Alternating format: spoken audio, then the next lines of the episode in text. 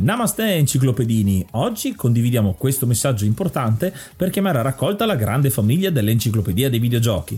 È passato ormai qualche anno dalla nascita del progetto e per continuare a creare contenuto abbiamo tanto bisogno di voi. Il computer con il quale realizziamo tutto il materiale dell'enciclopedia dei videogiochi, dal podcast alle grafiche, ai video, alle dirette, eccetera, dopo 12 anni di onorato e fedele servizio ci sta abbandonando con una rapidità preoccupante che ha reso quasi impossibile continuare a creare contenuti. Quindi, se volete, potete contribuire dandoci una mano andando su enciclopediadeivideogiochi.it e cliccando supporta il progetto. Ogni donazione ci permetterà di sostituire l'attrezzatura fondamentale e necessaria a tenere viva l'enciclopedia. Crediamo che l'unione faccia la forza ed in questo momento ne abbiamo proprio bisogno. Da 5 anni cerchiamo di regalare emozioni, condivisione, informazione su un tema a tutti noi tanto caro, i videogiochi. Grazie a voi potremo continuare a farlo senza il rischio di dover fermare tutto il nostro malgrado. Grazie di cuore a tutti.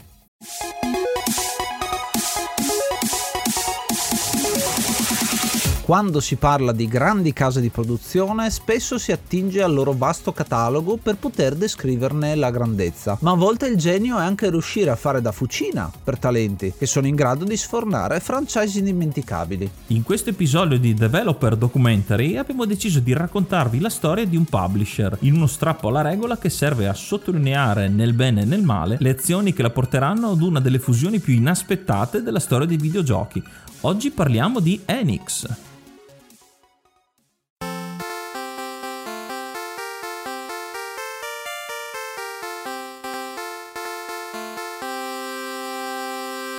Così come molte aziende giapponesi del tempo, Enix inizialmente faceva parte di un settore completamente diverso. Infatti il presidente Yasuhiro Fukushima aveva creato la Eidansha Bosch Service Center con lo scopo di fare pubblicità immobiliare sulle riviste di settore. Grazie al suo background da architetto riuscì in breve tempo ad avere successo, che gli permise di aprire una filiale su scala nazionale, che però purtroppo fallì dopo solo un anno di attività. A questo punto, nel 1982, si butta in una delle industrie che stava crescendo al momento, quella dei videogiochi. Non avendo però alcuna abilità nel crearli, l'intento iniziale era quello di pubblicare e pubblicizzare il lavoro di altri. Al tempo, infatti, molti giovani talenti talentuosi mostravano il loro software per home computer in forma completamente gratuita sui magazine locali ed Enix decide di creare una competizione al limite del legale. Promise infatti soldi in premio, royalties e vacanze a chi avrebbe mostrato loro il gioco migliore, andando a contattare direttamente gli sviluppatori e quasi costringendoli a presentare un'idea. Il contest venne notevolmente visto e parteciparono in molti, tra cui Yuji Hori con Love Match Tennis e Koichi Nakamura Nakamura con Door Door, due figure che di lì a poco collaboreranno in Chunsoft per lo sviluppo della serie di Dragon Quest.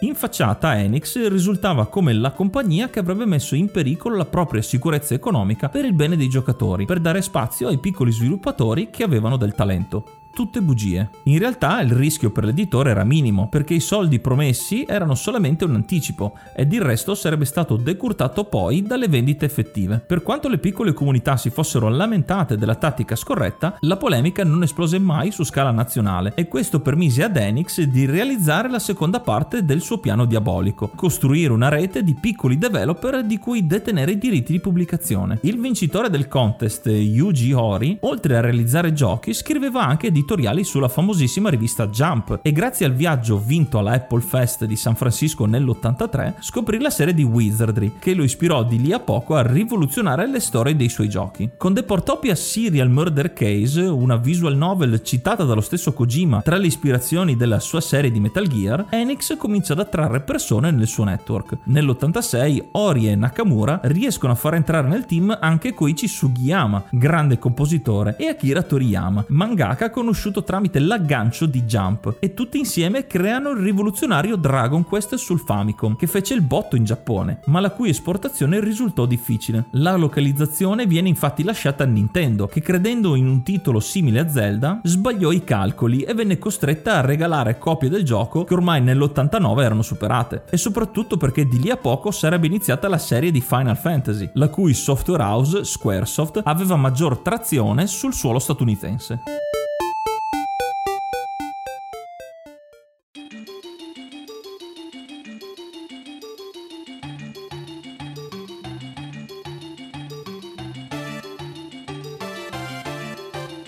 Negli anni successivi i problemi oltreoceano di Enix si acuirono. Abbandonati da Nintendo, dovettero aprire una filiale statunitense che si occupava unicamente dei porting degli altri tre Dragon Quest, rinominati Dragon Warrior, ciascuno dei quali risulta però datato addirittura a fine vita del NES. Non trovano fortuna neanche gli altri IP su SNES, importano il bellissimo Evo e Robotrack, ma nessuno dei due titoli riesce ad avere grande successo soprattutto se paragonato al totale dominio sul suolo nipponico. L'ultimo chiodo nella bara fu l'esperienza con il videogioco King Arthur and the Knights of Justice, sviluppato in esclusiva per il Nord America da Manly Associates venne stroncato dalla critica come titolo clone di Secret of Mana e che traspone un cartone animato di scarso successo. Oltre al fatto che venne di nuovo battuto dalla Square con Chrono Trigger, era il momento di chiudere la divisione americana. Il che è un vero peccato perché su SNES usciranno titoli molto interessanti come Illusion of Gaia, Wonder Project J, Terranigma e Star Ocean, che riusciremo ad apprezzare solo grazie o ad altri publisher o ad alcune traduzioni amatoriali.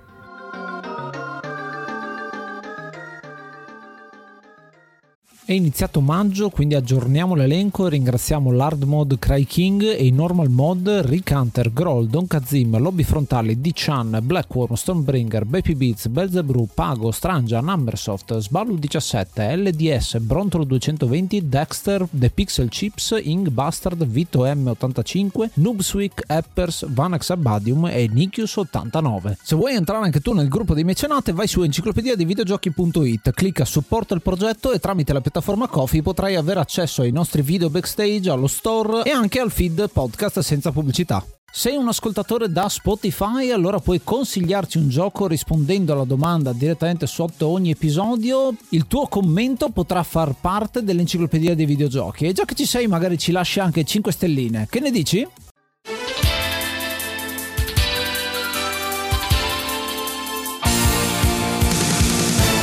Con l'arrivo della quinta generazione di console, Enix rilascerà Wonder Project J2 è Mischief Makers su Nintendo 64 e qualche titolo incredibilmente di nicchia su Sega Saturn, mentre si concentrerà poi su PlayStation, capace con i suoi dischi e la sua capacità di salvataggio su memoria esterna di offrire l'ambiente ideale per lo sviluppo dei JRPG. Ancora scottata dall'esperienza americana, Enix pubblicherà numerosi titoli in Giappone, anche se il loro franchise di punta impiegherà numerosi anni prima di una nuova entry. Dragon Quest VII, sviluppato questa volta da Heartbeat, sempre con Yuji Ori e compagni alla guida, finalmente fu un successo anche in Nord America. Ovviamente di minore successo rispetto alle milioni di copie vendute in Giappone. Purtroppo però i primi anni 2000 misero in seria crisi Enix.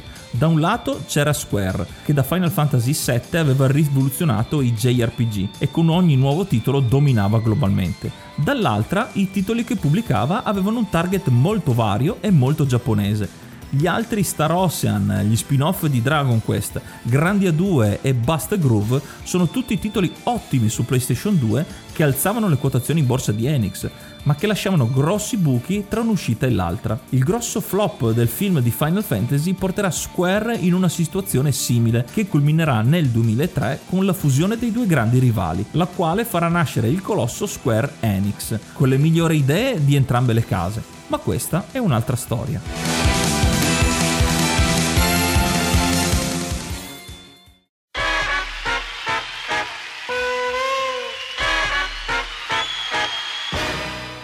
Ecco, ci tenevamo a fare un publisher, anche se non è un developer, nella rubrica Developer Documentary, per farvi capire un po' come funzionava al tempo eh, con un publisher molto famoso perché Enix eh, è meno famosa di Square perché a livello internazionale Enix è sempre stata giapponese insomma ha tirato fuori Dragon Quest che è un grandissimo gioco e che meriterebbe ancora più riconoscimento non vediamo l'ora di farlo all'interno dell'enciclopedia e parlare di Enix è utile anche per farvi vedere cosa succede oggi ad esempio con case come Devolver Digital come Tiny Build Midnight City insomma ce ne sono tante che pubblicano giochi indie e che supportano i giochi indie. Anche la stessa Paradox in un certo senso ha preso tante case di sviluppo. Paradox è al limite, diciamo, di essere una major, però sicuramente c'è più cura nel dettaglio del gioco, della qualità del gioco e soprattutto tanto spazio creativo. Enix è partita con uno scam, letteralmente, con quella cosa negativa e poi un po' si è barcamenata per un po' di tempo fino a quasi collassare se non fosse stata per la fusione con Square che ha avuto problemi di altre entità ma ha avuto grossi problemi e adesso Square Enix è una casa enorme che continua a pubblicare titoli sempre più fighi ha mandato avanti sia Final Fantasy che Dragon Quest ma poi sono partiti un sacco di franchise nuovi e quindi è molto interessante quello, ma è interessante capire da dove sono partiti. Mi ha fatto molto riflettere la politica che hanno avuto all'inizio dello sfruttare gli sviluppatori promettendo minacciando in un certo senso, che poi è una cosa però che gli è tornata indietro. Strano che abbiano usato queste tecniche da businessman, eh, essendo un publisher, però non hanno saputo sfruttare il grosso mercato straniero. Si sono un po' adagiati sul mercato giapponese dove avevano il monopolio eh, anche degli sviluppatori fuori con eh, le loro pratiche, ovviamente non avrebbero potuto farlo, non l'hanno potuto fare con gli sviluppatori stranieri e quindi qui si è vista proprio il punto debole eh, di Enix che voleva vivere di, secondo me voleva vivere di rendita con i suoi Dragon Quest, però se non fosse stato per la rivale Square e Final Fantasy e anche qui è la cosa curiosa che due rivali che sono arrivati in crisi con due titoli grossissimi si sono dovute fondere per salvarsi è come due acerrimi nemici che alla fine fanno comunella alla fine del film per combattere il cattivone che è il fallimento in questo caso. Quindi una, una storia molto particolare che però ha le sue ombre perché eh, ricordiamo gli sviluppatori che sono stati sfruttati inizialmente da Enix. E proprio questo succede che molti videogiocatori pensano che Square Enix leggono il logo Square Enix, giocano i prodotti ma non sanno la storia che c'è dietro e quindi è interessante vederla, è bello parlarne per, perché, perché ti dà molta prospettiva e anche su come il mercato si sia sviluppato eh, globalmente, quindi c'è il mercato giapponese, c'è ancora oggi ovviamente il mercato giapponese, ma non è unico, non è chiuso. Quando un gioco esce, adesso esce quasi sempre su scala mondiale, anche gli stessi indie, proprio perché con internet, con la distribuzione digitale c'è la possibilità di farlo uscire ovunque in pochissimo tempo, Steam anche molto semplicemente, uno pubblica su Steam e è disponibile in tutti i mercati a meno che non ci siano censure particolari. Quindi molto interessante capire quello che c'è stato negli anni 80 e 90 di come il mercato giapponese per molti aspetti ancora oggi sia chiuso, ma che al tempo era ancora più chiuso e molti dei capolavori li abbiamo potuti apprezzare solo grazie alle traduzioni, alle emulazioni simulazione successiva io ho citato Wonder Project J, che è un gioco che ho apprezzato tantissimo, tradotto da Sadness City con il mitico Pino ragazzo robot, che è bellissimo come sottotitolo perché è un po' la storia di Pinocchio. E in quel caso lì è un gioco dal gameplay molto particolare, quindi giusto faremo una puntata specifica, ma intanto giusto per citarvelo, eh, se volete vedere qualcosa di Enix rivoluzionario per Super Nintendo che quasi nessuno ha mai sentito.